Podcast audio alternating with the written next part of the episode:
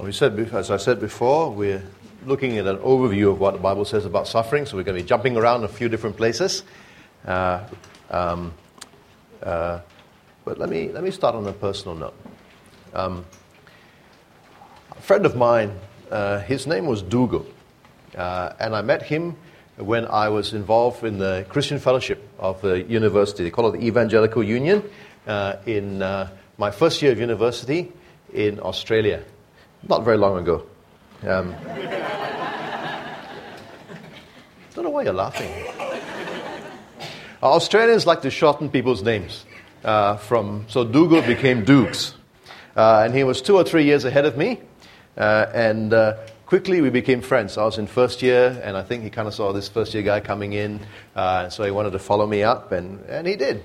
Uh, we used to play badminton together. We used to pray together. We used to read the Bible together, um, dream dreams together, uh, have a really good time. Uh, and he, he was someone who, who shared his faith and his life with me. Uh, he was someone who um, kind of like looked after me, you know, as a, as a first year. Uh, he had a deep love for God. Uh, he was passionate about the cross. Uh, he was full of godly character. he is a dear brother whom I loved and respected. Uh, and one day I heard that he was in hospital with appendicitis. Uh, and uh, I went to visit him the day he was discharged. Uh, went up to his house, took a train up into the hills where his house was, and, and uh, I found him, he was really happy. Uh, he was really excited. and he said that God had spoken to him while he was in hospital, and God was going to bring a revival in Adelaide. he was going to do mighty work. lots of the good things were going to happen. Uh, and God was going to use some of, the, some of the people that he and I both really respected as, as Bible teachers. Uh, and people whose love for him had grown cold would, would, would, come alive and, and become very zealous for God, and the gospel will go out, and many people become Christians, and the Spirit would move. And, and, uh, and uh, it, was, it was just really exciting to hear. Now, I wasn't completely convinced. Uh, you know, when people say these kind of things, you always take it with a bit of salt, huh?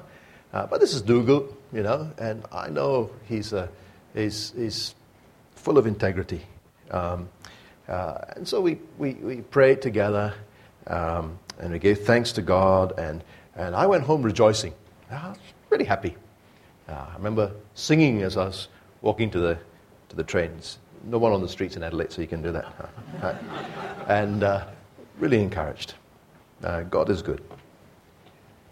A few days later, um, uh, another friend of mine uh, uh, called me aside and, and took me to a, small room uh, near the chapel at the university. Uh, and he sat down and he said, Look, I've got to share something with you. Um, and it turns out that Dukes was dead. Um, his body had been found just a few hours after I last met him uh, at the bottom of an open staircase outside a hotel in another part of town, uh, in the north of the city. And to this day, I, I don't know what happened. Uh, did he jump? Why would he jump? Why was he pushed? What, what, what? I don't know.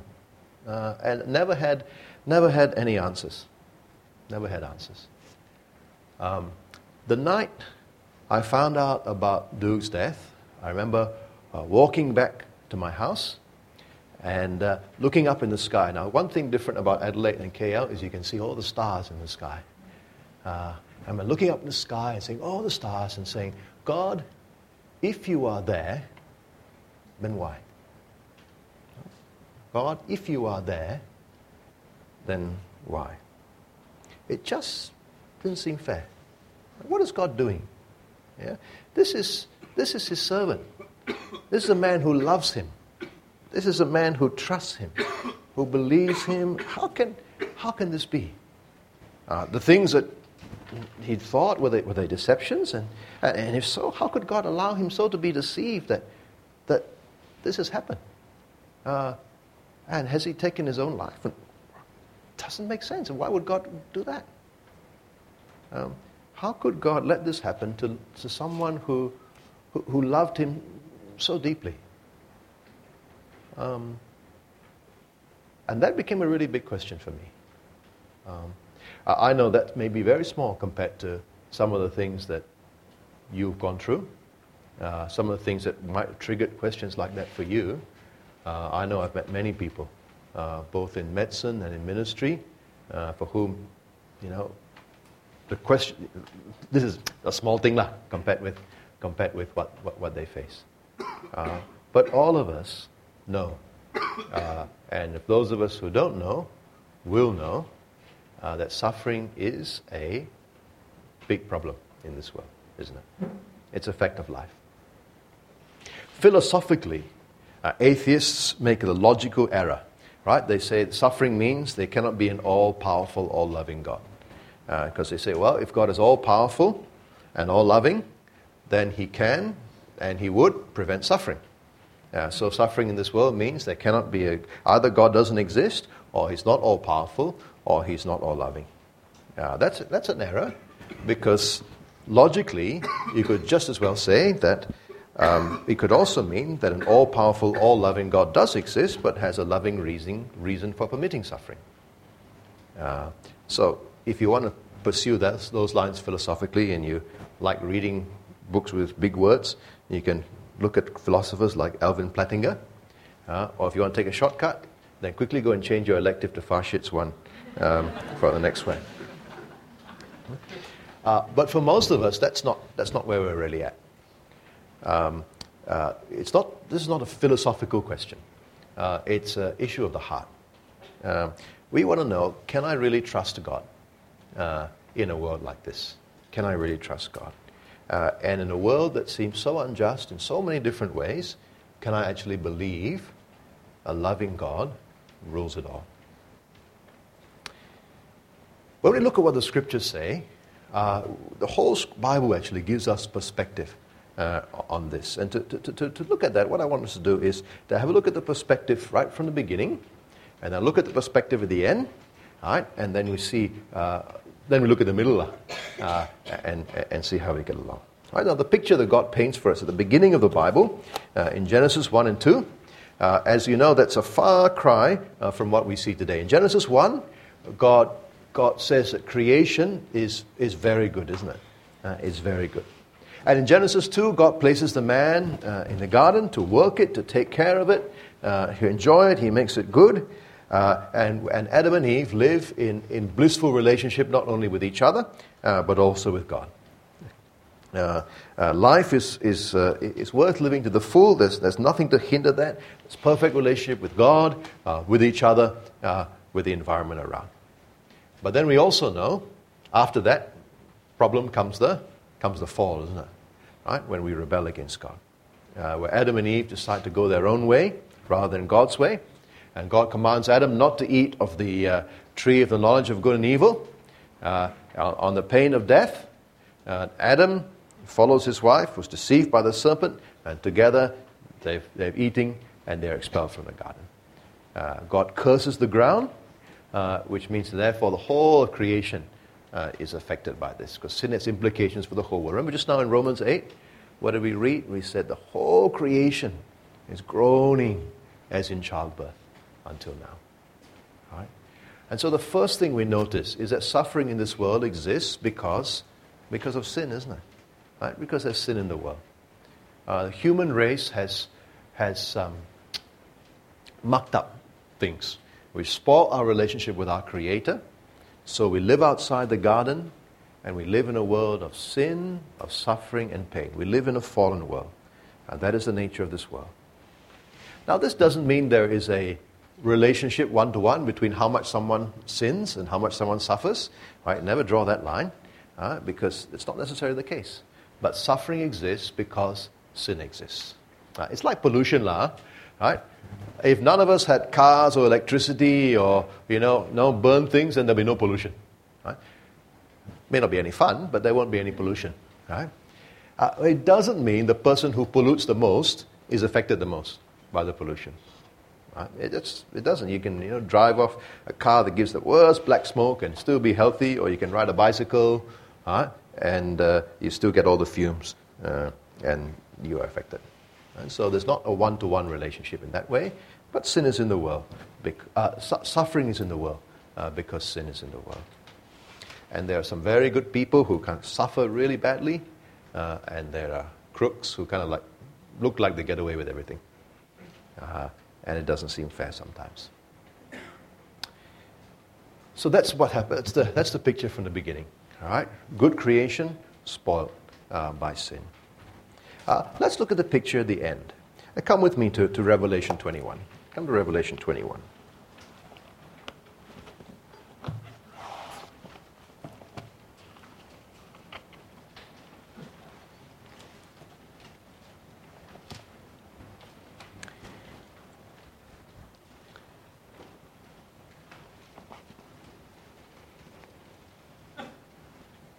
Now, there's a wonderful promise here. It's a promise of a time when all the effects of the fall uh, are reversed, uh, when that closeness of fellowship that was in the garden is, is restored. Uh, God lives with us, and God's loving rule uh, is established once again. Revelation 21. And I saw a new heaven and a new earth. For the first heaven and the first earth had passed away, and the sea was no more.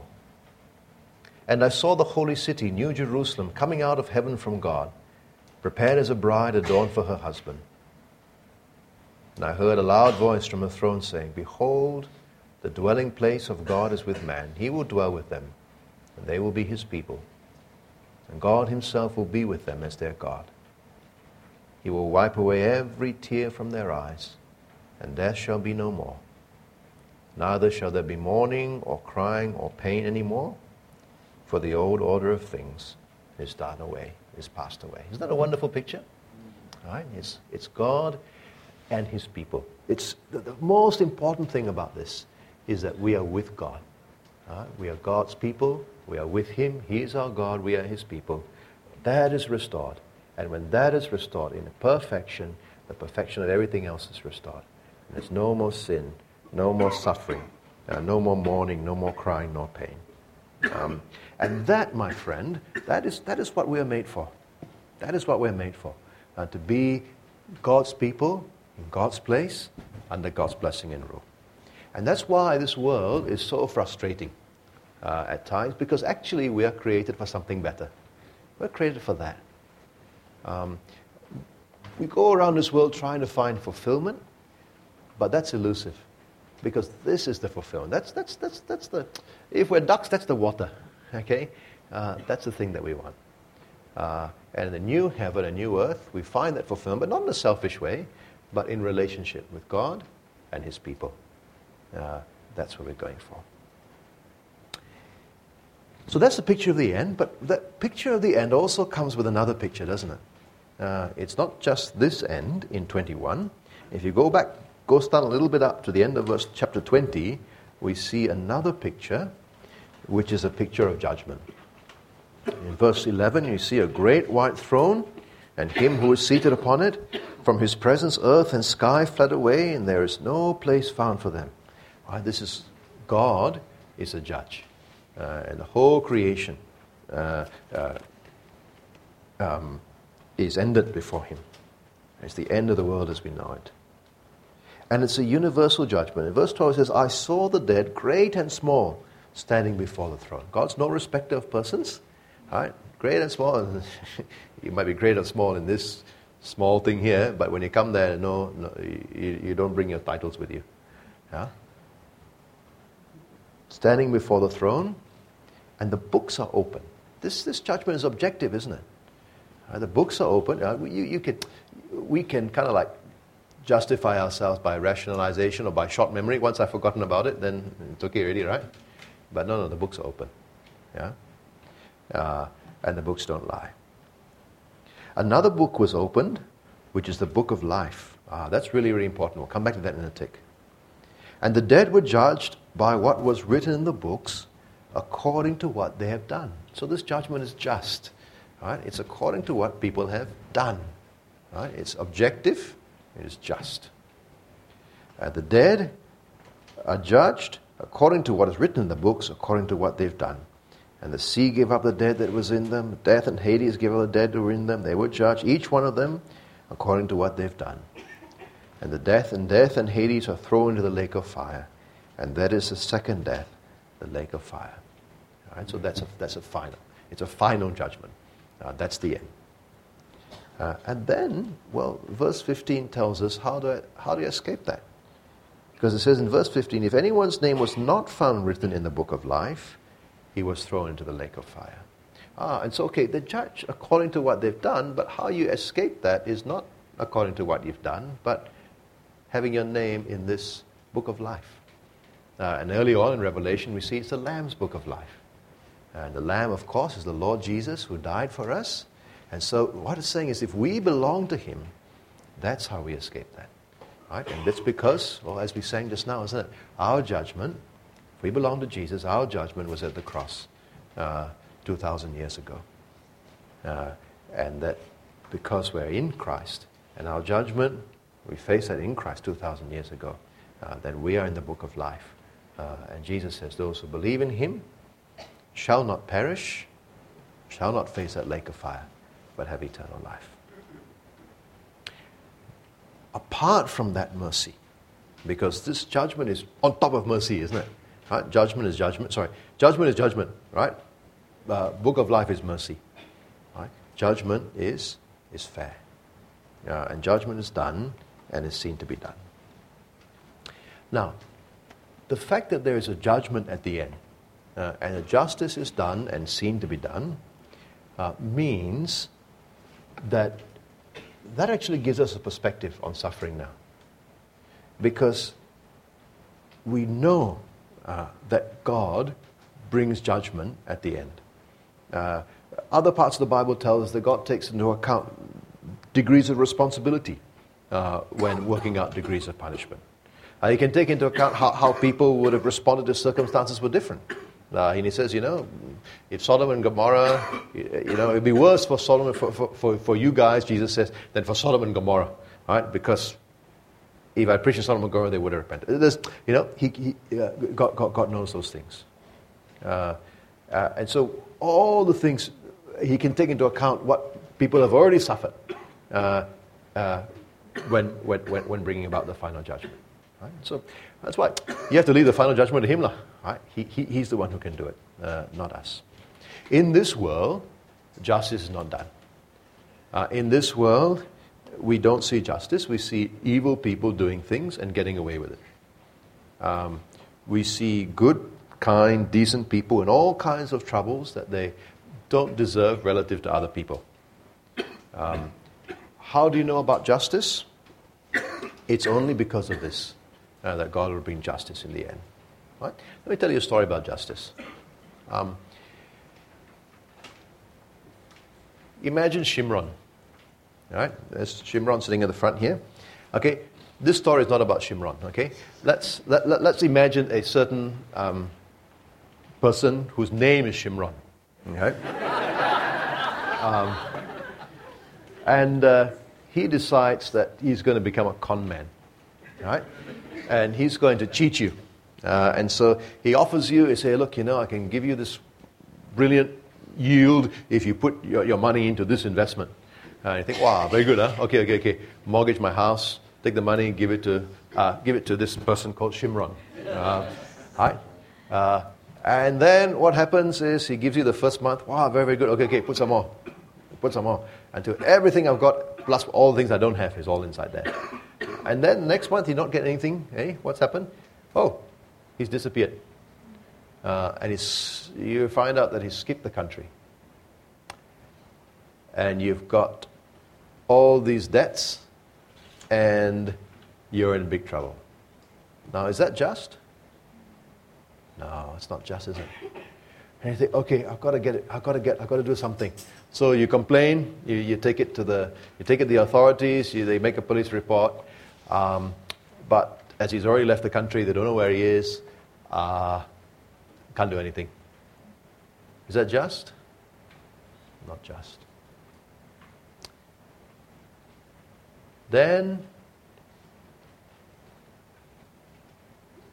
he's discovered living it up in America, right? going to Las Vegas and all those places, spending all your money and gambling in and watching shows and and all those things, and you, you, have heard about it because you, you're still friends with him on Facebook and you see all the photographs. it, it, is that just? Is that just? No. Now, what if you can actually work out that he's there? The inform the authorities. The authorities contact Interpol. The Americans arrest him. They extradite him. They send him back here. He gets arrested. Uh, he has to stand trial. Yeah, you get back everything you, you lost. Uh, plus, you get um, what do you call it? Compensation for you know pain and uh, emotional trauma and all those things. And he goes to jail. Is that just? Is that just?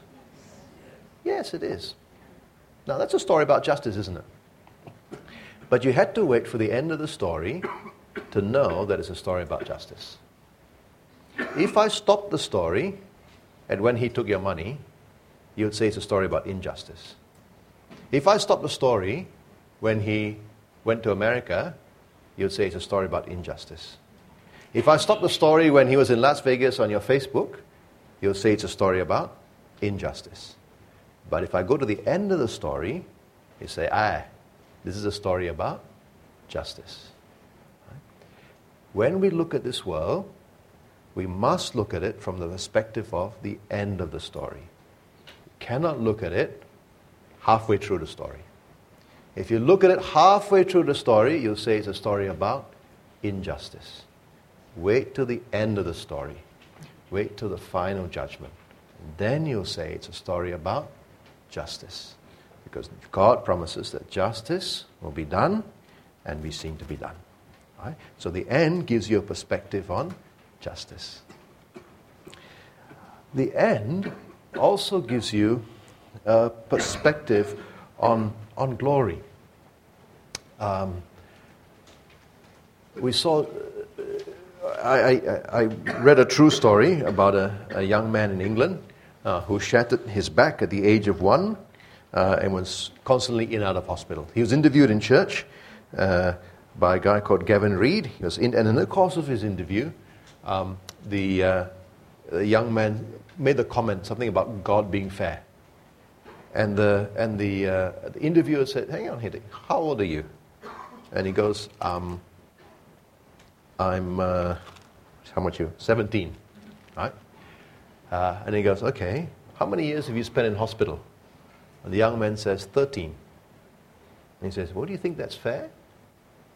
And he said, Look, God has got all eternity to make it up to me. Got all eternity. 13, 17. Remember what we read in Romans? In fact, that, uh, that Yoke Ling uh, quoted just now. Um, our present suffering in this world is not worth comparing with the glory that is to be revealed to us. Now, that is not, that is not to minimize the present suffering. Not at all. That's the context of Romans 8. Paul is talking about what? The core creation groaning as we wait for our redemption. And yet he says that present suffering is not worth comparing to the glory that's to be revealed. So not, it's not minimizing the suffering, it is showing how big is the glory. Right? Uh, it's showing how big is the glory. God has a future in eternity for his people is, that is so magnificent that even the deepest anguish we go through now is small in comparison. Right? When you get to the end, then all the suffering we see now is like, you know, you go to a doctor and get a jab before you go for your holiday. Right? Now, wow, this is so big. Then the glory is so big, so much bigger that that's what it feels like. And so, understanding the end, both the new creation and the final judgment, gives us perspective on suffering now. Does that make sense? Okay. It also gives us a perspective with regards to salvation. You see, if you went to the doctor um, uh, with central crushing chest pain radiating to your left jaw and you're flushed and you're, you know, you're sweating and you feel a bit nauseous um, the prob- doctor will probably give you some pain relief for your chest pain. But you hope they will do a little bit more than that, wouldn't you? Right? Because why? You're having a heart attack. Most likely. Yeah? And the chest pain is just the symptom. Right? Suffering in this world is a symptom of the fall. It's a symptom that the world is out of step with God. Uh, and sure, Christians are committed to relieving suffering. We want to relieve suffering, don't we? Right? And uh, we, you know, you want to give the, the analgesia, and that's good and that's right. But in the end, that's just dealing with the symptoms. Right?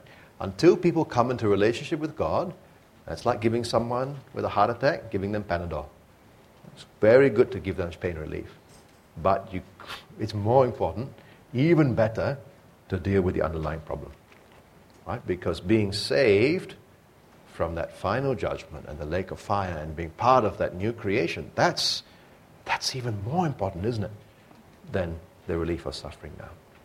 Right? Jesus says, What is the profit of man? You get the whole world and you lose your own soul. And so there are very, very sad things I see. But the saddest thing is when people die without Christ. Now, that's the worst thing. Uh, and so,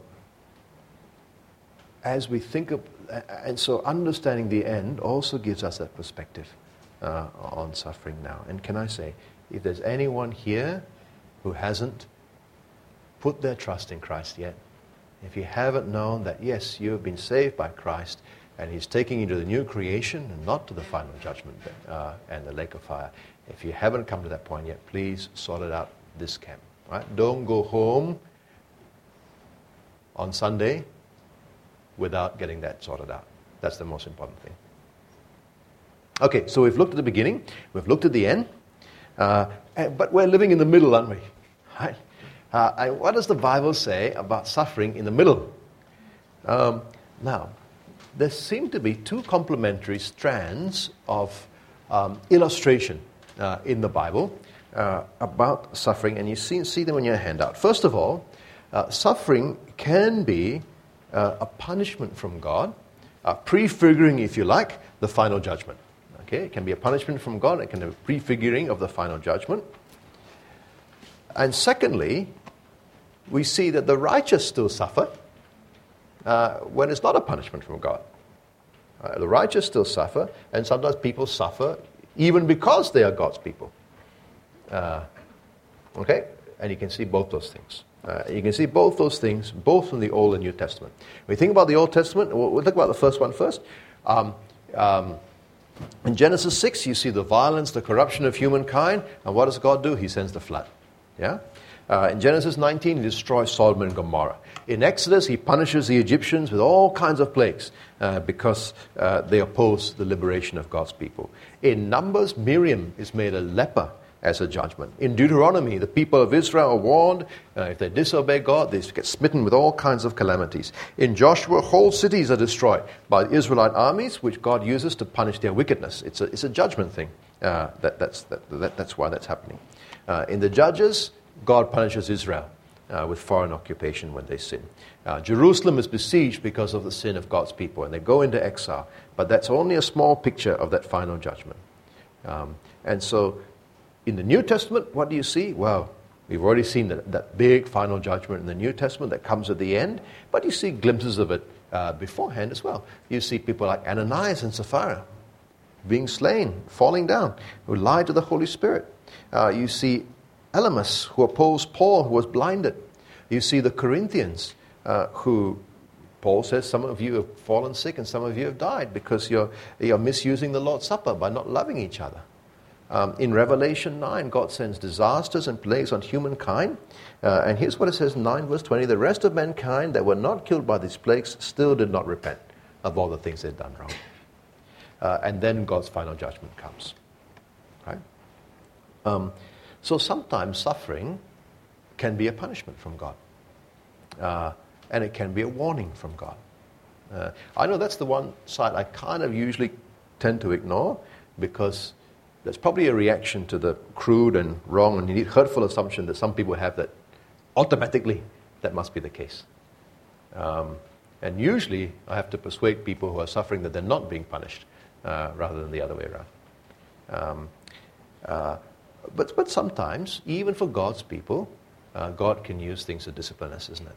Uh, uh, not, not, not in anger, that he, because that, that's been dealt with at the cross, um, uh, but in a love that is training us for our holiness. Uh, with me to Hebrews chapter 12. Hebrews chapter 12.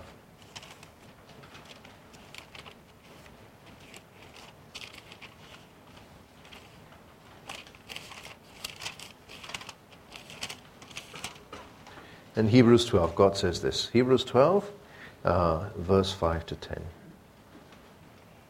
I'll go to 11, I think.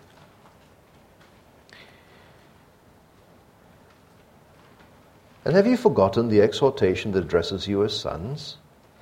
My son, do not regard lightly the discipline of the Lord, or be weary when reproved by him.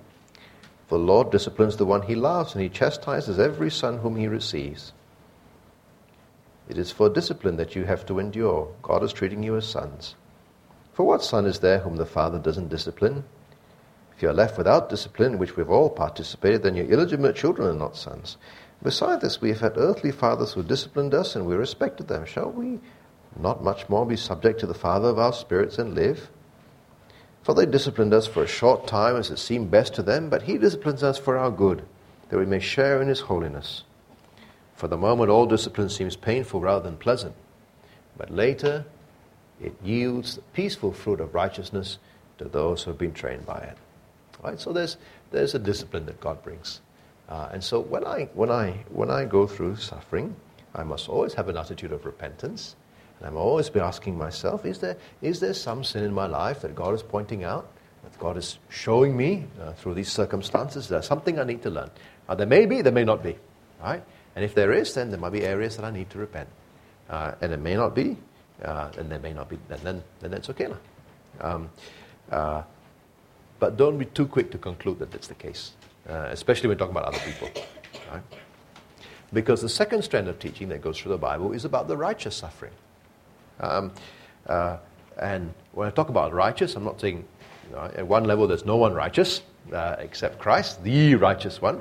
Uh, but we're talking about people who, who belong to God, uh, who, who, are, who, are, who are His people, uh, who are living godly lives.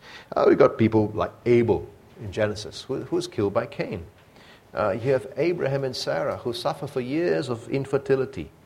you have Dinah, the daughter of Jacob, who is raped. And what's, what's she done wrong? you've got Joseph, who is sent by, into slavery by his brothers, and he's accused and he's in prison. Uh, you've got the, in the Exodus, you've got the, the people of Israel who are enslaved by the cruel Egyptians. You've got uh, Naomi in Ruth, who's bitter about the tragic death of both her sons. Um, in 1 Samuel, you've got Jonathan, who's, this, who's a good man. He's a faithful friend of David, and yet he dies together with Saul uh, in the battle. Uh, you've got Naboth, who's stoned to death on trumped up charges when wicked King Ahab wants his field. And you've got Josiah, the king of Judah, the great king who brings about wonderful reformation, reestablishes the true worship of God, and he's killed in battle. Um, and you've got the psalmist who's often complaining and crying out to God, and what we've been looking at this morning and what we'll look at in the next couple of, couple of days. Right? God's prophets suffer as much as anyone else. We've got Jeremiah who's thrown down into a cistern uh, and left to starve. Later he's rescued, but then he lives through the siege of Jerusalem, then he gets kidnapped, and, you know. Uh, and then you've got Hosea, who is a wife, who is an adulteress, and, and you've got all the examples throughout the Old Testament. And of course, the big, big one is Job. There's Job, a righteous man. Right? The Bible says he blameless and upright, he fears God, he shuns evil. And with God's permission, Satan strikes Job with tragedy. His children are killed, his possessions are lost, and he's afflicted with painful sores from head to foot. And his friends come and try and help him, but they're not very helpful. Uh, they say, Oh, no, you must have done something wrong lah, to deserve this. You better repent. And uh, trying to defend God and uh, when Job complains, but they say, No, no, you must have sinned. You must have sinned. You better repent. Right? And they were wrong. And God said they were foolish. Because they only had half the picture and they were trying to make Job squeeze into, squeeze into that. And the New Testament, uh, remember in John 9, Jesus and his disciples come across a man who was born blind, and they jump to the same conclusion as Job's friends, isn't it? And they said, Oh, Rabbi, is it who sinned? Was it this man or his parents that he was born blind? And Jesus says, Neither. This happened, the work of God might be manifest in his life. In Acts, the Christians are persecuted and arrested and flogged and imprisoned and put to death. In 2 Corinthians, Paul talks about his suffering, endurance, trouble, hardship, distress, beatings, imprisonment, riots, hard work, sleepless nights, hunger. He talks in chapter 12 about a messenger of Satan, a thorn in the flesh, whatever that is, to, sent to torment him three times, uh, torment him lest he become conceited. And, and three times he pleads with God, please take this away. And what does God say? He says, My grace is sufficient for you. My power is made perfect in your weakness. So God doesn't remove Paul's suffering. Um, in 2 Timothy 4.20, he writes that his associate uh, Trophimus is sick, and, and the great apostle Paul leaves him sick. And God heals many people in the Bible. God doesn't heal him. Christians face illness. Christians face persecution. Some of you saw about that in the, in the elective today. Uh, Paul tells us in 2 Timothy 3 that anyone who wants to live a godly life in Christ will be persecuted. And uh, Apostle Peter says if we suffer for, for, for, doing good, we are blessed. And Jesus tells us, Blessed are you uh, when people persecute you say all kinds of terrible things about you because of me. And so we can expect sickness and suffering for being part of this fallen world. We expect persecution for being Christian. And that's all part of the package, isn't it? Uh, Romans 8:17 says we, we share in Christ's sufferings in order that we share in his glory. Suffering first, and then glory later. That's the, that's the package. That's what, that's what happened to Jesus, and that's what happens to us. Right? Uh, and yet we, we still have perspective because we know that God is in control. Right? One of the things that sometimes Christians do in order to try and uh, uh, defend God, uh, if you like, in a world of sufferings. Oh, actually, God doesn't really have everything under control. Well, no lah, you can't say that. Yeah, uh, the Bible doesn't even hint anywhere that this is outside of God's sovereignty. No, no, no, no, no, no. Uh, both, whether it's strand one or strand two, right, God's sovereignty is, is affirmed. So don't, don't try and, and solve the problem of suffering by uh, attributing impotence to God. That's, that's not the way to do it. Uh, God is always in control. Deuteronomy 32 39. Deuteronomy 32 39. God says, See now, I, even I am He. There is no God besides me. I kill and I make alive. I wound and I heal. There is none that can deliver from my hand. There's none. And of course, we read just now Romans 8 28. And that God works all things for the good of those who love Him, right? Who have been called according to His purpose. And what's the good that He was working for? Right? Those God foreknew, He predestined to be conformed to the likeness of His Son. Right? His, his goal is that we should become like Christ.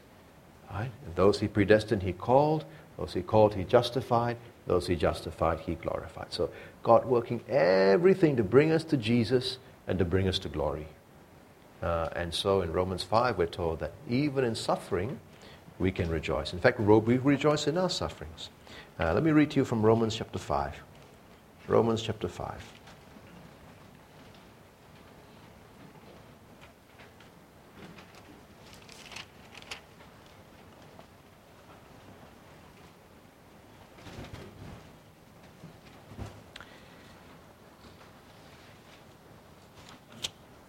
Therefore, since we've been justified by faith, we have peace with God through our Lord Jesus Christ through him we have also obtained access by faith into this grace which we stand, and we rejoice in the hope of the glory of God. See the perspective of the future.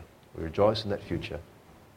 More than that, we rejoice in our sufferings, knowing that suffering produces endurance, endurance produces character, character produces hope, and hope does not put us to shame, because God's love has been poured into our hearts through the Holy Spirit who has been given to us.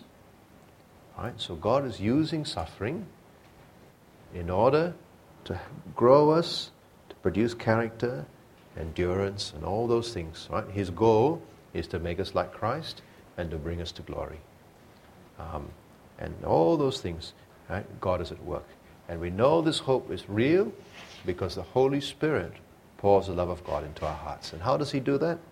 Well, in verse 6 to, verse 6 to 9, uh, He shows us the cross. We'll come back to look at the cross a little bit later on. But that's what the Spirit does, isn't He? He shows us the cross and He shows us God's love. Um, that's how we know. But it's sometimes too hard to accept, isn't it? Right? Okay, we know God's in control, and that, that's good because you know that your loving Father limits uh, what, what, what happens. It, but it's still hard to accept. Uh, that people still starve to death. Uh, terrible things happen to, to children. Uh, tragedy strikes, and you think, okay, justice is going to be done in the end. Yes. Everything will be fine in the end. End of the story, okay. But why do we have to go through all this pain now? Right? Where's God when the earthquakes happen and you know, thousands of people uh, die uh, in Nepal? Or where's God when, when planes fall out of the sky? Or when your friend commits suicide? Or someone you love passes away? Or the business goes sour? Or uh, your, your, husband leaves you for another woman? Or your, your family situation becomes unbearable? Or, or depression takes over and you feel like you're in this terrible hole and you can't come out? And, and you say, yeah, okay, he's bringing in the new heaven and new earth. Everything's good in the end. And he's working through all this for your good and he's got a loving reason to permit it. All that, yes, but actually, easy for him to say, lah. Can I trust him when all that's happening? When I'm in the middle of it? That's the question, isn't it? Right? Uh, can I trust God who let Dukes die when all Dukes want to do is serve him?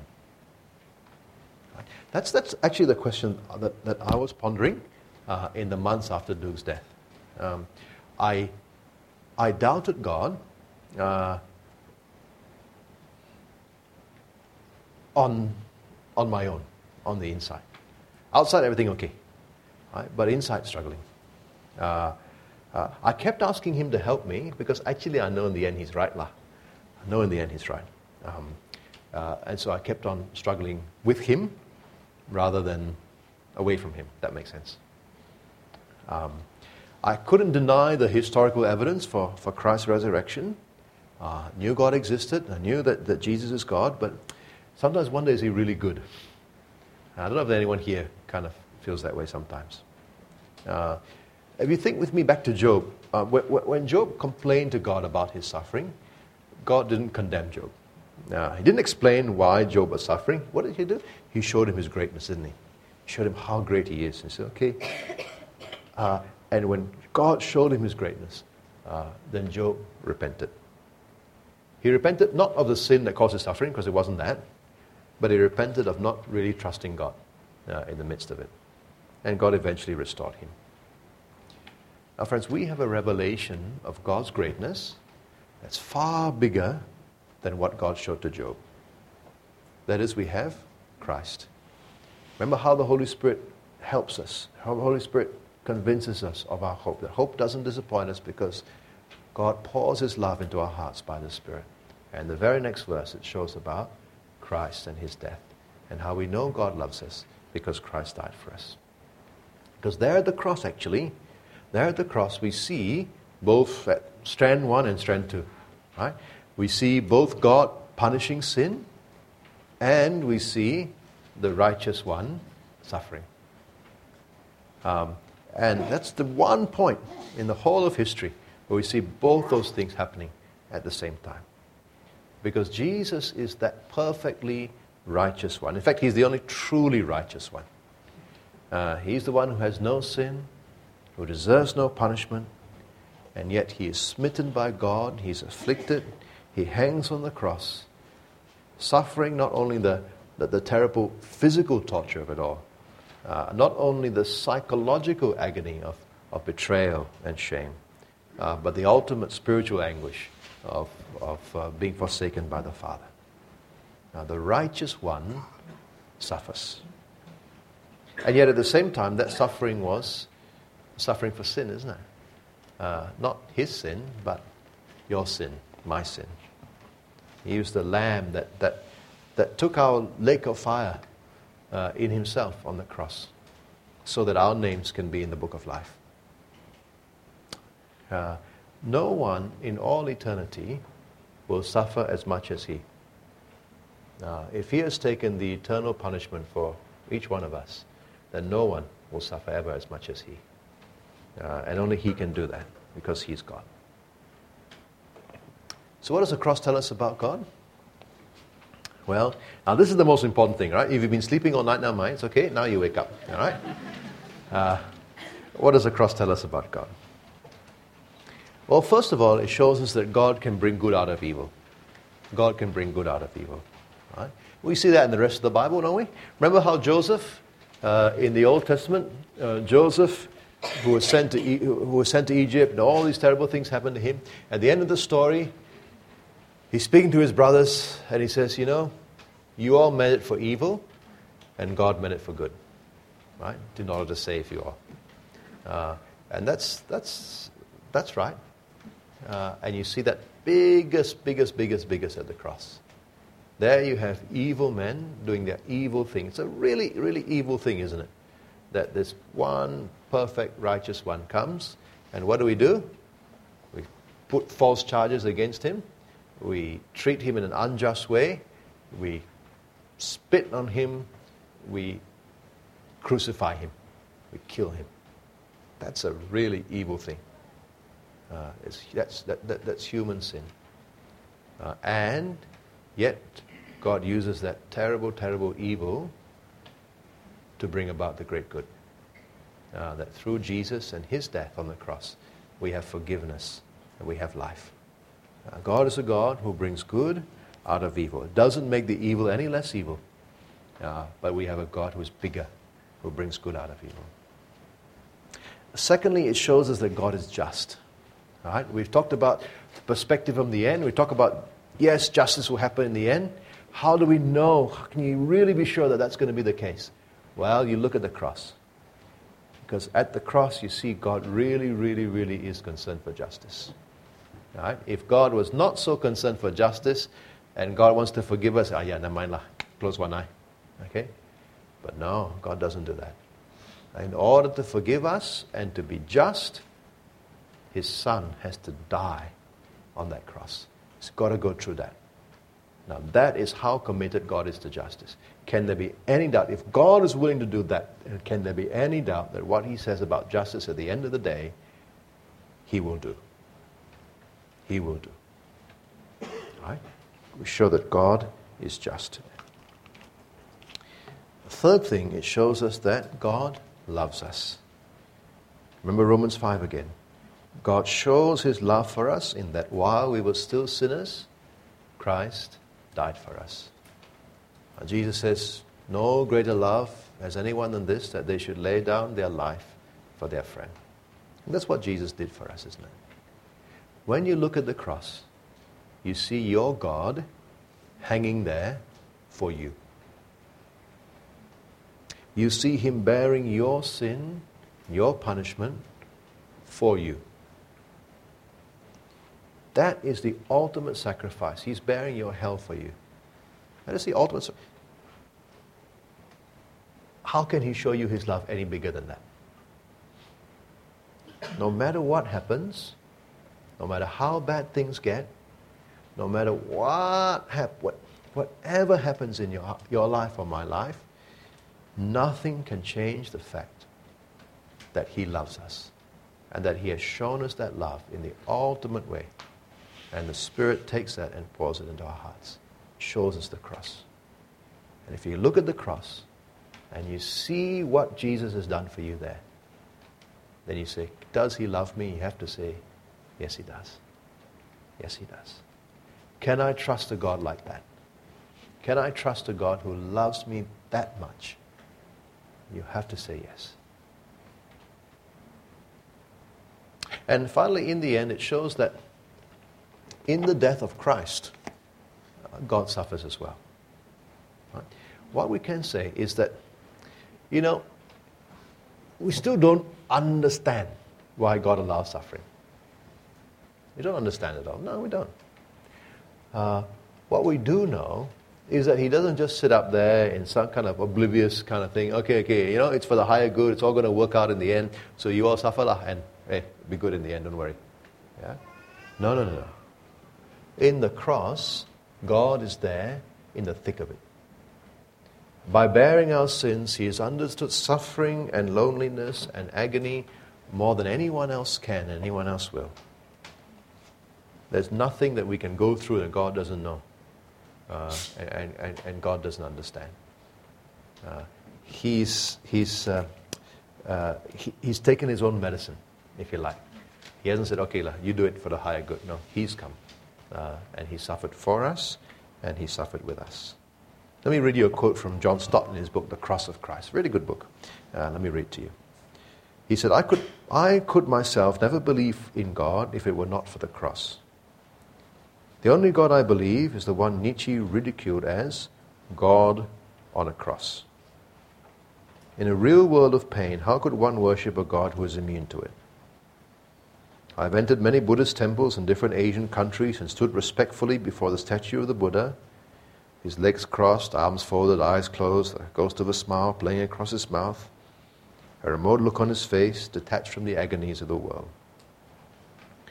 But each time, after a while, I've had to turn away.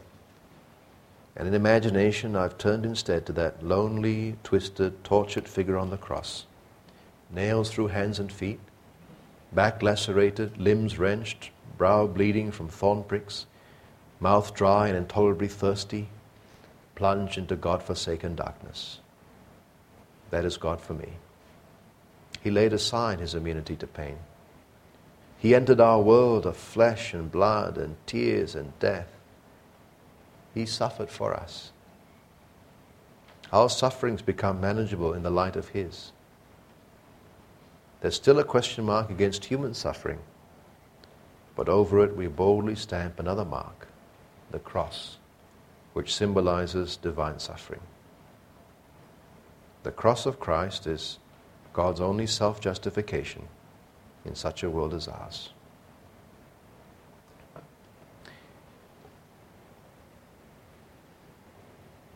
The gospel doesn't end at the cross, though, does it? After the cross comes resurrection.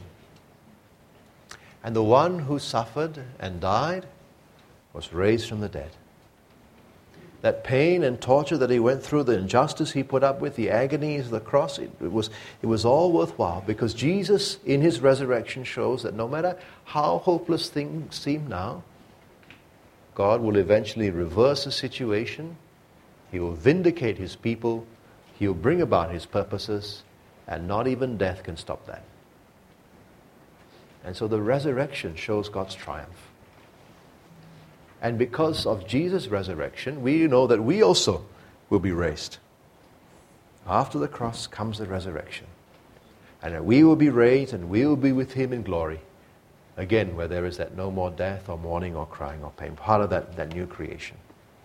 Right? Jesus' resurrection, his, his exaltation, uh, makes it worthwhile. And Jesus can say, ah, yes, that glory is bigger right, than the, than the suffering. For the joy that is before him, he goes through that suffering. And we've got the joy set before us as well. So, how do we respond to, to suffering as we look at the big picture of suffering in the Bible? Well, if you're someone, as I mentioned before, if you're someone who hasn't yet responded to God's, God's, God's forgiveness through Jesus, if you don't know Jesus as your Lord, then the nicest possible way, can I say, please take suffering as a warning. Please take it as a warning. Okay? The, world, the fact that the world, suffering means the world is broken, something is wrong. It tells you that something's wrong. You know already. By just looking at the world, you know something's wrong. Things are not the way they're meant to be, and the Bible tells us what is wrong and what the answer is, what the solution is. So you must, must, must turn to Jesus. That's your only hope. If you're a believer, what we must do with suffering is we mustn't, we, we, we, we must hold fast uh, to Christ in the midst of suffering, isn't it? We mustn't let suffering become something that takes us away from God. Uh, must be uh, people who hold fast to Christ in, in suffering. Um, sometimes we get the, sometimes people give. Uh, a, a, false expectation that somehow or other, if you're God's people, that you won't suffer. Okay, now, we know that's not right. Lah. Okay? Uh, and if we're real in our community, we will know uh, among ourselves that's not right. Um, so let's, let, let's not give that expectation to other people. Uh, let's not keep that expectation ourselves. We will suffer, we will grieve. Uh, we'll go through pain and sorrow and, and, and, uh, and, and all kinds of problems. We will face persecution. Uh, we do what Jesus did. What did Jesus do? He entrusted himself to the one who judges justly. we need to keep entrusting ourselves to God. We need to keep talking with God about it. Uh, we'll, as we look at the Psalms, we'll, we, we're, we're, we're, given, uh, we're given ways of doing that. Uh, and we've been looking at that. Uh, we need to cast our cares on God. We know that He cares for us. We look at the cross. Does He care for you? Yes. So you can cast your cares on Him. You can talk to Him. Right? It may sometimes feel like He's far away, that He's not there, that He's not listening. Actually, He is. Right? Sometimes, it, sometimes when you're going through bad times, what it feels like is not what it really is, isn't it? Right? Uh, and um, it might feel like someone is angry with you and you say, Are you angry with me? No, no, I'm not. Right? And you know, sometimes we're like that with God. It feels like He's far away. Then how do you ask? You look at the Bible, you look at the cross, look at His promises. Right? Uh, he says, Never will I leave you, never will I forsake you. So we come to Him honestly in prayer.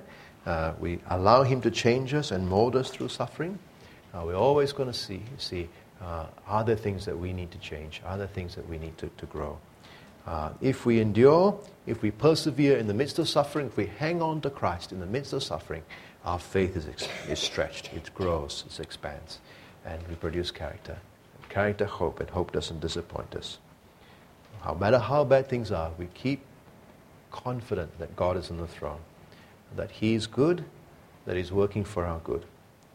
We keep looking back to the cross, we keep looking, keep looking forward to glory. And we keep on helping each other. We keep on meeting together to support each other in suffering. And we keep remembering that part of the way God helps us is through each other uh, and making sure we, we, we, we do that. And we remind each other of God's promises and we spur each other on to love and good deeds as we see the day approaching. Let me just close with a few of, of Yoke Ling's words uh, from her sharing this evening. She said this. We are broken people living in a broken world stained by sin, but we have a great Savior and a great hope.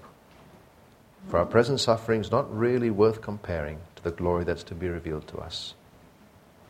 And she said this How I long for the day when suffering ceases and sorrow dies and every longing satisfied.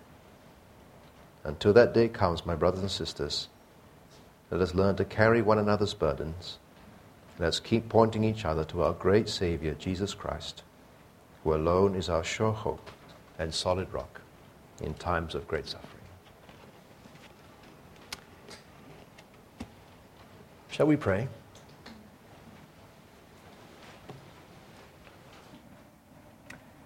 Heavenly Father, you are indeed our, our sure hope and, and, and solid rock. You are the God who has created us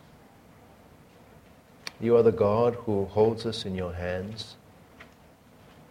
You are the God who is sovereign over all things and uh, even over suffering. You are the God who is going to bring about justice in the end, and we trust you for that. You are God who's promised to bring in the new creation. And we hope for that and we wait for that with eager expectation. And as we grow now, and as we face all the different things that each one of us will face at different times in our lives, we pray that you help us to go through them with you and with your people. We pray that your Spirit will keep pointing us back to Christ. Will keep pointing us to the cross.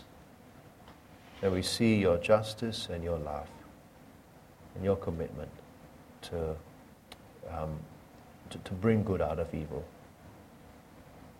We pray that your Spirit will keep pointing us to the resurrection, to the life of the world to come. We pray that your Spirit will help us to love each other, and to support each other, and to keep helping each other hold fast to Christ uh, in the midst of suffering and pain. And to be showing that love in, in practical ways of, of service to each other in whatever, in, in whatever the needs that we face are. Father, we pray that you make us a community of your people who more and more reflect the character of Christ, who more and more reflect the love of Christ, uh, and who keep on holding fast and trusting uh, in Christ, our Savior, uh, and hold fast to Him until the very end. So help us, keep us, transform us, we pray. In Jesus' name, Amen.